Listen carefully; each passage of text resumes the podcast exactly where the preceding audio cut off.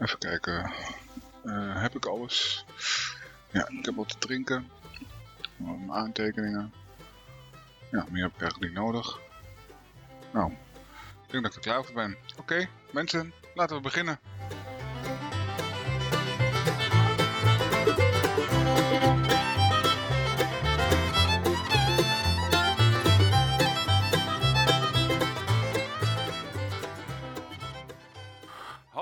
En welkom allemaal bij weer een nieuwe podcast van Leo is Live. Dit is inmiddels de tweede podcast. Vorige keer heb ik mijn eerste dus opgenomen. Ik vond het erg leuk om te doen. En de reacties die ik tot nu toe heb gehad zijn ook erg positief. Dus ja, ik ben er erg blij mee. Deze week of deze keer ga ik het hebben over, wil ik een aantal zaken met jullie gewoon lekker bespreken, lekker doornemen. Ik wil vertellen wat mij bezig heeft gehouden en ik heb een leuk verhaal over een casus binnen mijn werk wat ik mee heb gemaakt en wat ik gewoon graag met jullie wil delen. Ik ben in de toekomst ben ik van plan om ook interviews te gaan doen met verschillende soorten mensen. Dat kunnen ondernemers zijn, dat kunnen mensen die ik persoonlijk ken zijn, mensen in mijn directe omgeving. Kortom, ik wil van alles met jullie delen en bespreekbaar maken. Er is de afgelopen tijd bij ons aardig wat gebeurd. Mijn jongste dochter bijvoorbeeld, die heeft nachtlenzen. Die nachtlenzen heeft ze omdat ze een aandoening aan haar ogen heeft.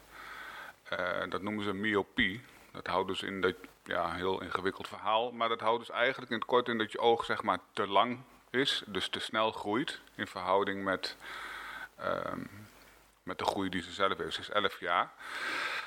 Het idee van de nachtlenzen is dat je s'nachts, zeg maar, het zijn harde lenzen, die worden op je oog, die doe je in je oog, zeg maar, en dan, die moet dan de groei daarin afremmen. Maar van de week wilden ze dus, voordat ze naar bed ging, wilden ze die dus indoen.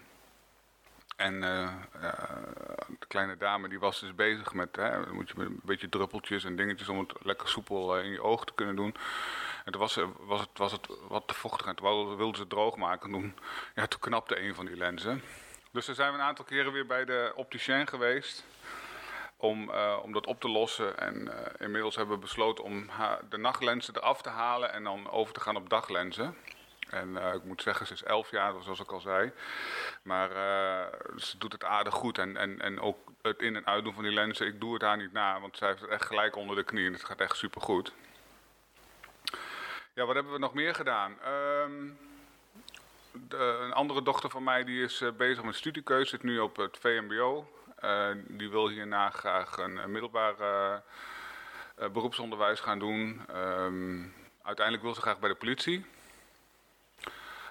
Ze moet dus nu een keuze maken. Maar ja, als je bij de politie wil, moet je geloof ik 17,5 à 18 jaar zijn. En je rijbewijs hebben, zoiets. Dat zijn bepaalde regels, bepaalde voorwaarden waar je aan moet voldoen. Zij wordt volgend jaar wordt ze 16. Dus ze is daar nog niet klaar voor. Dus ze gaat eerst een opleiding handhaving doen. En daar heeft ze voor ingeschreven. En wat ik begrepen heb, mag ze dan van de week een soort van intakeprocedure mag ze bij zijn en dan kijken of ze aangenomen wordt op die opleiding. Dus die heeft ook weer, is ook weer op het goede spoor gezet, om het maar zo te zeggen. Wat hebben we nog meer gedaan? We hebben loodjes getrokken, loodjes voor de kerst. Mijn vrouw die kwam we hadden gezamenlijk het idee om loodjes te gaan trekken. En toen kwam mijn vrouw via internet op zo'n systeempje, zeg maar. En dan kun je iedereen invullen die mee willen doen en dan wordt automatisch via mail en via WhatsApp en dat soort dingen kun je dan loodjes trekken. En dan weet je dus zeker dat iedereen een verschillende heeft. Je kunt daar een soort van cadeaulijstje, verlanglijstje kun je daar invullen. Zodat degene die jou gekozen heeft kan zien wat je graag wil hebben, enzovoort enzovoort. Dus dat is wel heel leuk, hebben we gedaan. Loodjes trekken vinden we altijd leuk. We doen het voor een bedrag van €25. Vinden we redelijk, dat hoef ik niet te gek. En voor €5 koop je juist net niks, om het zo maar even te zeggen. Nou, iedereen vindt het leuk om te doen en we zijn in totaal met, even uit mijn hoofd, 7 man. Dus het wordt een gezellige boel. Loodjestrek hebben we gedaan, hebben we afgevinkt deze week. Normaal gesproken heb ik als hobby, ik mag graag sporten, zeg maar. En dan doe ik graag kickboksen. En eerder, ik heb nu wat last van mijn rug, dus nu gaat het even niet. Maar ik heb eerder, ging ik naar de sportschool en daar werd dan ook kickboksles gegeven. En dat deed ik 2-3 keer in de week. Maar ja, nu met het corona-gedoe en is het allemaal even niet handig. En het is meer niet dan wel in die sportschool en dat is gewoon lastig. Dus ik heb besloten om naar een andere boksschool te gaan. De jongen die zeg maar lesgeeft op de sportschool waar ik heen ga, die traint zelf bij een boksschool, zeg maar. En toevallig degene die de eigenaar is, ken ik ook. Dus ik heb contact met hem opgenomen en ben daar welkom, om het maar even zo te zeggen. En we kijken, want daar wordt natuurlijk alleen maar boksles gegeven, of kickboksles. En het leuke daarvan is dat je gewoon meerdere avonden per week, of meerdere momenten in de week, kun je daar terecht. Dus ik heb contact opgenomen en afspraken gemaakt van dat op het moment dat het wat beter gaat met mijn rug, dat ik gewoon eventjes daar kom kijken hoe of wat. Dat is gebeurd. Dan even heel wat anders. Ik had op een gegeven moment... Jullie hebben waarschijnlijk wel gehoord van de documentaire The Game Changers. Ik zal even kort uitleggen wat het is. Het is een documentaire die is te zien op Netflix. En The Game Changers gaat eigenlijk over topsporters die in plaats van vlees of een gevarieerd... menu eten, eten over een dag en voedsel tot zich nemen, die alleen maar op een plant gebaseerd dieet volgen en daar vervolgens ook dus topsport op uitoefenen. En ik, de mensen die me kennen, die weten dat, ben echt een vleeseter, dus ik heb dat heel lang voor me uitgeschoven om dat te gaan kijken. En van de week dacht ik van, ik ga toch maar eens kijken. En ik moet zeggen, de theorieën die ze daar vertellen en wat ze daarover hebben, is heel erg interessant. Ik heb de documentaire in één ruk uitgezien. Het was 1,5 uur. En wat ze vertellen, daar valt best wel wat voor te zeggen. En ik snap ook wel de redeneringen. Maar ja, als vleeseter, ik vind het gewoon heel erg lekker om een lekker biefstukje of een stukje kip of whatever te eten. Moet je daar toch wel even goed over nadenken of je dan... daar ook misschien wat mee wil of niet. Hè? Maar wat me eigenlijk de doorslag heeft gegeven, is dat op het moment dat er was een man, die deed mee aan wedstrijden zoals de sterkste man van zijn land en van de wereld en dat soort dingen. En die man die kon met een juk, dat is zeg maar een, moet je voorstellen, een metalen constructie die waar je schouders onder zet. En dan onderaan die constructie, daar hangen dan gewichten. En die kunnen ze dan zo zwaar maken als ze willen. En moet je 10 meter daarmee lopen. Zo'n ding die je dan optilt, dat heet een juk. En die man die kan, ik weet niet of het inmiddels al verbroken is, het record hoor. Maar die had toen het record, die kon 555 kilo.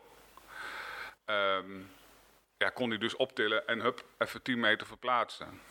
Nou, als je die man ziet, heel groot gespierd, heel groot sterke man. Maar hij eet alleen maar op plantengebaseerd voedsel. Plantengebaseerd dieet. Dus ik dacht bij mezelf, oké, dat zijn de vragen die meestal... je moet vlees eten om sterk te worden, want er zitten eiwitten en dat soort dingen, enzovoort. En eigenlijk wat mij een beetje over de streep trok, om toch wel te denken van... misschien zit hier wel... iets in waar ik ook wat mee kan, is dat die man die zei van... heel vaak wordt er aan hem gevraagd van... leg eens uit, hoe word je zo sterk als een os? En dan zegt die man gewoon heel simpel... heb je wel eens een os vlees zien eten? Nou, als je daarover na gaat denken...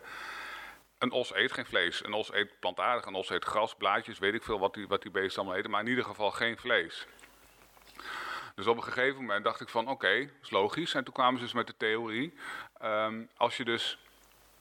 een vlees eet van een koe of van een os of van een varken of kippenvlees of dat soort dingen. Dat komt allemaal, hun halen hun eiwitten en vitamine, mineralen, koolhydraten, dat soort dingen gewoon uit plantaardige dingen. Dus een koe eet bijvoorbeeld gras, maar wij eten het vlees van de koe. Dus we denken dat de eiwitten die in het vlees zitten van de koe, dat dat goed is. Ik zeg niet dat het slecht is, maar eigenlijk zijn wij dan, of is de koe zeg maar de filter tussen het plantaardige wat ze eten en ons. Dus als wij direct het plantaardige zouden gaan eten, dan zouden we misschien ook wel net zo ver kunnen komen daarmee, omdat daar ook gewoon eiwitten uit te halen zijn. Maar ja, kortom, het is een hele theorie en ik heb er gewoon een idee over. En ik heb met mijn vrouw afgesproken dat we wat gaan proberen omtrent het plant-based diet, noemen ze dat. Op planten gebaseerd eten. En zo nu en dan zal ik jullie daar een updateje van geven hoe het gaat. Ik moet zeggen, we zijn nu al een paar dagen bezig. Ik denk dat voor mij, omdat, kijk, als je aan het eten bent, dan ben je, en je eet bijvoorbeeld aardappels, groenten en een stukje vlees. Hè? En stel dat het stukje vlees een stukje biefstuk is, dan, en je gaat dat vervangen door bijvoorbeeld soja of wat anders, dan moet je niet gaan denken, tenminste dat werkt voor mij niet, van ik vervang het vlees. Maar je moet gewoon denken, ik eet wat anders in plaats van vlees. Dat werkt voor mij het beste, want als ik ga denken dat het vervanging is voor vlees en ik steek het in mijn mond, het klopt niet, de structuur is gewoon anders en het smaakt gewoon anders. Dus voor mij werkt het gewoon niet om maar te denken dat je maar eigenlijk zo'n beetje wanhopig op zoek bent naar een vervanging voor vlees. Dus ik ben me meer nu aan het concentreren op gewoon lekker eten zonder vlees. En ik moet zeggen dat we doen dat nu door de week. En dan in het weekend dan mogen we wel een stukje vlees of iets waar we zin in hebben. Of mogen, dat doen we dan wel. En dan door de week proberen we zoveel mogelijk om geen vlees te eten. Tot nu toe gaat het goed. En nogmaals, mensen die me kennen, die weten dat ik een echte vleeseter ben. En ik ben barbecuebaas, ik hou daarvan. Mijn kinderen ook. Maar ik wil toch een kans geven. Want ja, uiteindelijk, als je die documentaire hebt gezien, dan beweren ze dat het gewoon een stuk gezonder is. En dat het gewoon een stuk beter voor je lijf is. Dus we gaan het meemaken. Oké. Tot dusver dit. Nog even een dingetje. We hebben mijn dochter en mijn vrouw die hebben een coronatest gedaan. Die waren wat verkouden. Coronatest gedaan. Nou, mijn dochter zat vrij in de stress.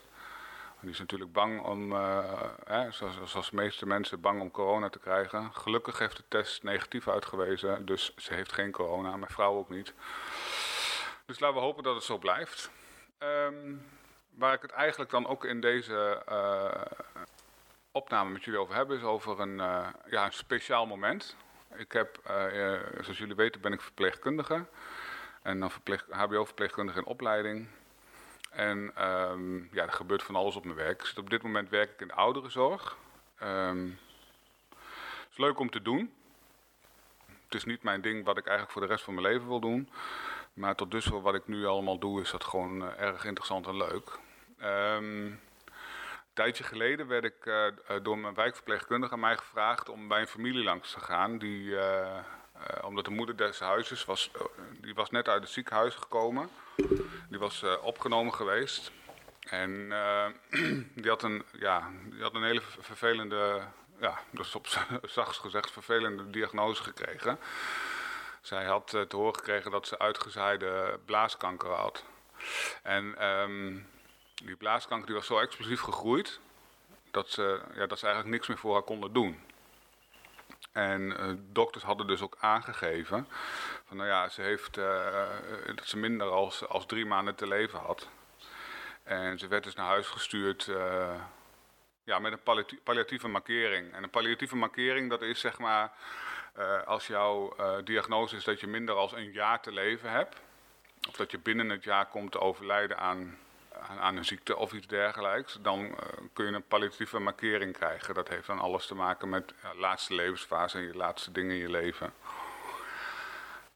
Ze was dus naar huis gestuurd, maar ze moest dus opgevangen worden omdat ze hadden gevraagd om onze organisatie via TENS om haar zorg te kunnen geven. Nou, mij was dus gevraagd om de zorgvraag in kaart te brengen en dat dan te organiseren. En op het moment, ik kwam daar dus binnen en toen kreeg ik op een gegeven moment echt een gevoel, het was een heel hecht gezin. Ik voelde echt een warm geborgen sfeer. En ik heb me voorgesteld en je raakt zo even aan de klets met elkaar, hè, hoe de situatie nu is. En Wat mijn vrouw al allemaal had meegemaakt. En het was allemaal gewoon best wel triest. Maar je kon wel heel erg merken dat het gewoon een fijn, warm en hecht gezin was. Ik had ook het idee, en dat zei het gezin achteraf ook, dat ik een goede en leuke klik had met het gezin. En vooral met mijn vrouw. Ondanks dat zij zulk naar bericht had gehad, konden we toch ook wel lachen met elkaar. En het was gewoon, was gewoon een bijzonder mens. Die dag dat ik daar was ik daar veel, omdat je moet de zorg goed regelen, je moet contact opnemen met de artsen, je moet kijken of er nog medicatie moet komen, of er dingen geregeld moet worden, of er spullen genoeg zijn en wat mevrouw nodig heeft. Er moest een hoog-laagbed komen, enzovoort, enzovoort. En eigenlijk heb ik gewoon heel intensief ben ik bij het gezin betrokken geweest. En ik had echt het gevoel dat je ook daar zeg maar als warm welkom was en dat je gewoon echt goed opgenomen werd daar in dat gezin.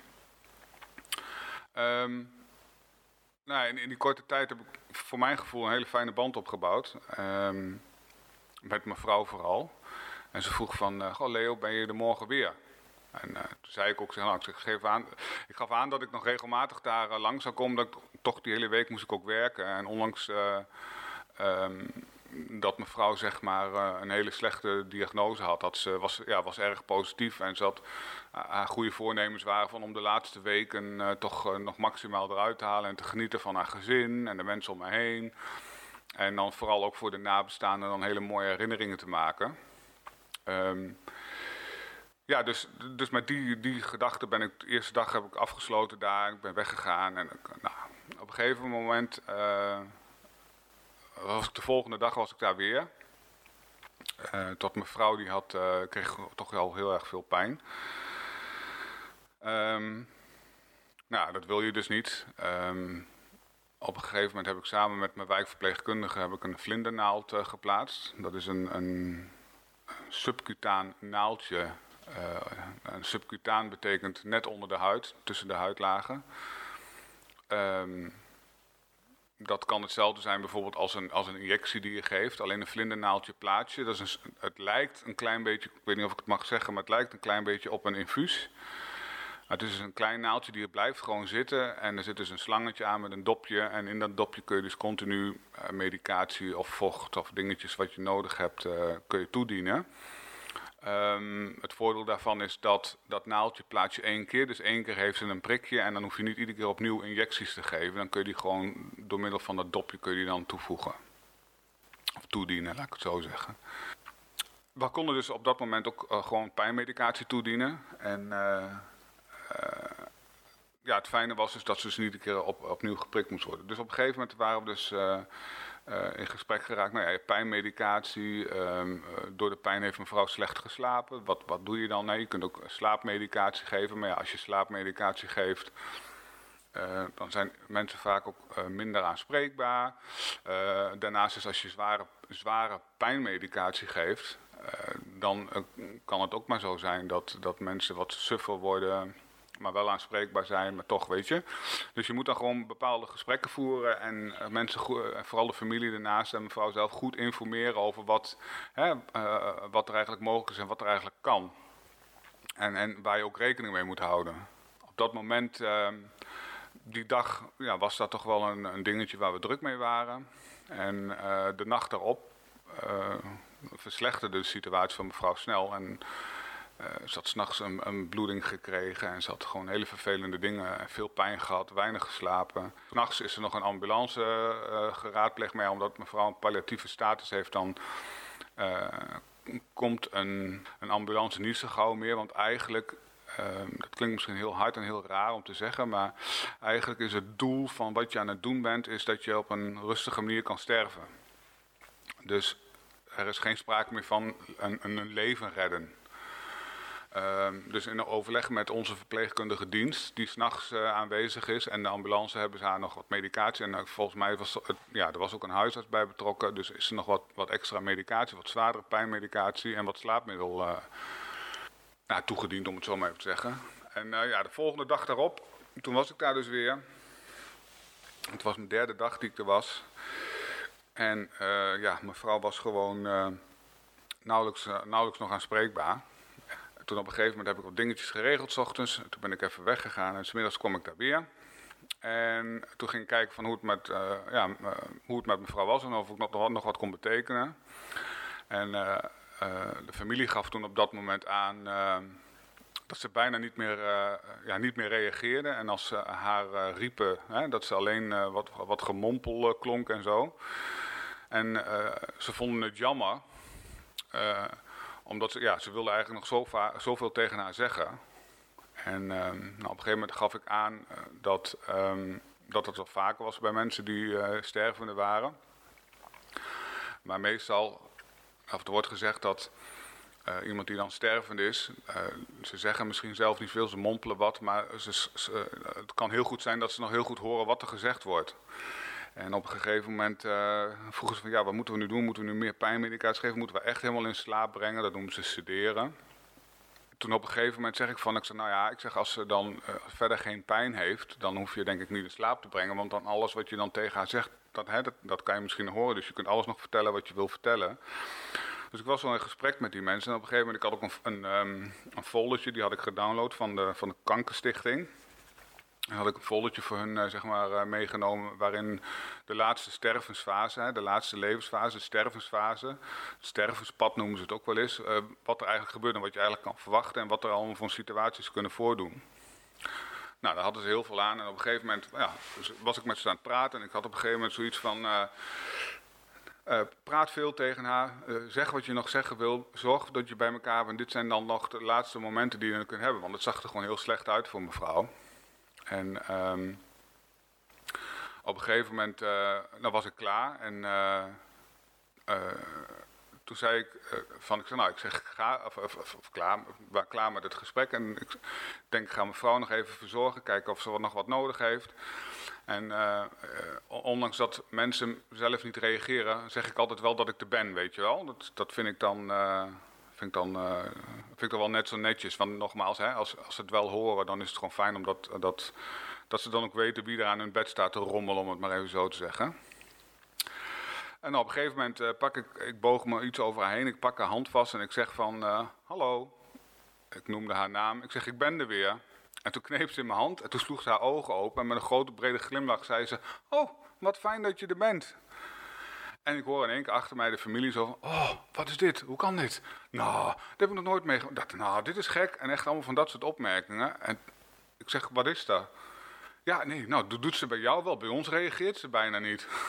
Ik zeg, ik voelde me een beetje opgelaten, omdat ze dus wel op die manier bij mij reageerde. En niet bij de kinderen, zeg maar, bij het gezin, bij de familie. En ondanks dat ik me opgelaten vond ik dat wel een heel, heel bijzonder en een heel speciaal moment. En ik heb wel een goed gevoel over. En ik heb ook het gevoel dat ik mevrouw en haar naasten, en dan zeg maar dus de familie, ook heb goed kunnen bijstaan. En dit gaf mij heel erg veel voldoening. Dus het palliatieve deel van mijn werk, palliatieve zorg, dat vind ik wel heel erg interessant. En misschien wil ik er ook wel wat meer in doen, maar dat weet ik voor nu weet ik dat nog niet. Maar op dit was echt een heel speciaal moment. En achteraf kreeg ik ook van de familie terug dat zij dat als heel fijn hadden ervaren.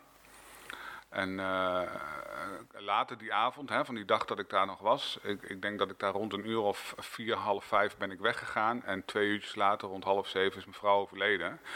Gelukkig wel in bijzijn van haar familie. Ja, en dat was eigenlijk het verhaal. Iemand die thuiskomt, een diagnose krijgt. Of ze had al een diagnose dat ze blaaskanker had. Maar dan eerst niet wisten de dokters niet wat er ging gebeuren. En op een gegeven moment wordt ze naar huis gestuurd. Omdat ze nog maar minder dan 3 maanden te leven heeft. En vervolgens overlijdt ze na 3 dagen. Kun je maar weer zien dat het heel snel gaat. En dat het gewoon een hele verschrikkelijke nare rotziekte is. Wat ik wel belangrijk vind is dat je gewoon...